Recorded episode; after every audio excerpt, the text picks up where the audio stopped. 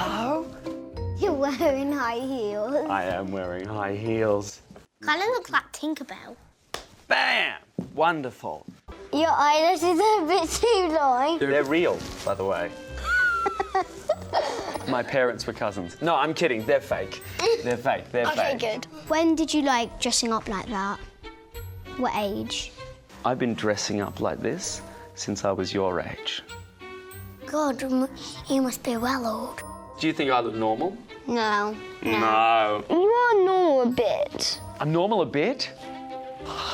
I feel so happy. Do you like what I'm wearing today? Bit too much. Why do you have makeup and, and lipstick and glitter on? Because I think it looks pretty. You don't think it looks pretty? Do you have a girlfriend? I think it might be a boyfriend. Boyfriend? Yeah. What do you think about men wear who wear makeup? You can't put it into boys. Who said? Uh, the penguin over there. The penguin? The penguin believes in binary gender roles? I love it. Would you be gay or would you not be gay? Have you met a gay person before? No. No. Am I the first one? Do you know what that means? More celebration! Did you go to school like that? Yeah. And school wasn't actually a fun time for me. I was a different kid. I was a young gay kid, and I liked to dress up, and I liked to sing and dance, and I wasn't into sport. Drag Queen Story Hour is really just people reading books to kids. There's nothing, there's no underlying mission. It is nothing more than having someone come in, read books to children, and make them feel welcome and included. Remember learning how to walk? I remember learning how to walk, but it was with these shoes on. Friends and news. It turns out I'm not a narwhal.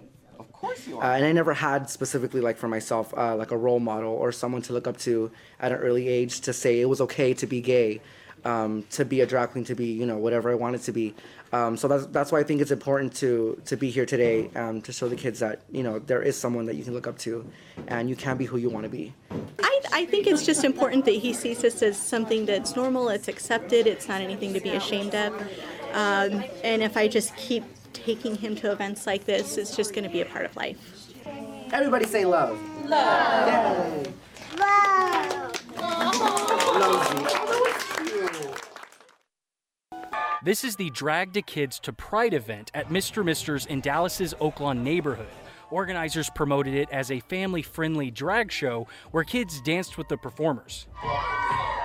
What came with it were protests outside.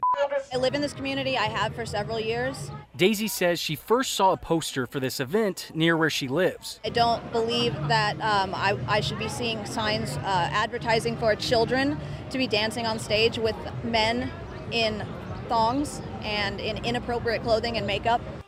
I've been here like every night throughout the week. AJ Cruz has worked at Mr. Misster's for about two years now. He said today's event allows people to express themselves. There was a lot less people drinking today, so that would make it more kid friendly just because there's so many people here. Everyone just came from all walks of life and, you know, just enjoyed Pride. I do not in any way condone the behavior that these people are engaging in, but what drags me out here is it's kids now. A family can be made up in many different ways.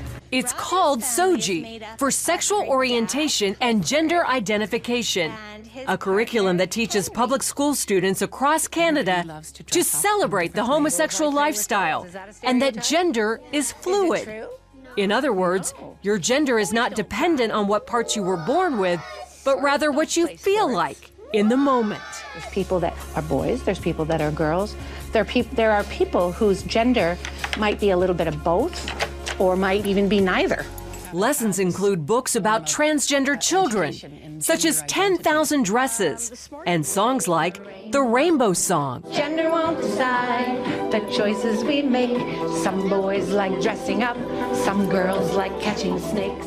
The SOGI curriculum started in British Columbia in 2016 and is quickly spreading throughout Canada. I just thought, who decided that this was okay to teach our children? Author and inspirational speaker Laura Lynn Tyler Thompson is a leading voice against the SOGI curriculum.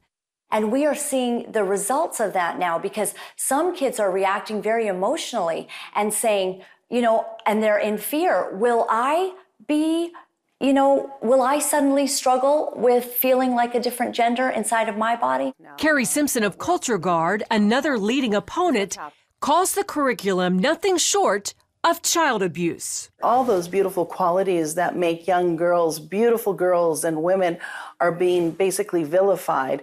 The things that make our boys boys are being, you know, taken from them.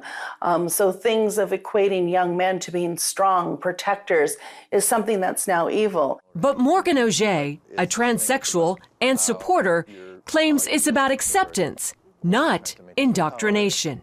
The idea is to teach kids that there are gay kids and there are trans kids and there are trans parents and gay parents in our society and, the, and everybody's wanted and desired. After all, that's what our human rights code says. And it's the role of schools to teach the, to teach the following of our laws, right? Simpson disagrees, saying she sees SOGI's real goal as altering our culture from a heteronormative society into one where anything goes, no boundaries, no values, no morals. Um, it's a hedonistic uh, cult, basically, what they're Im- implying.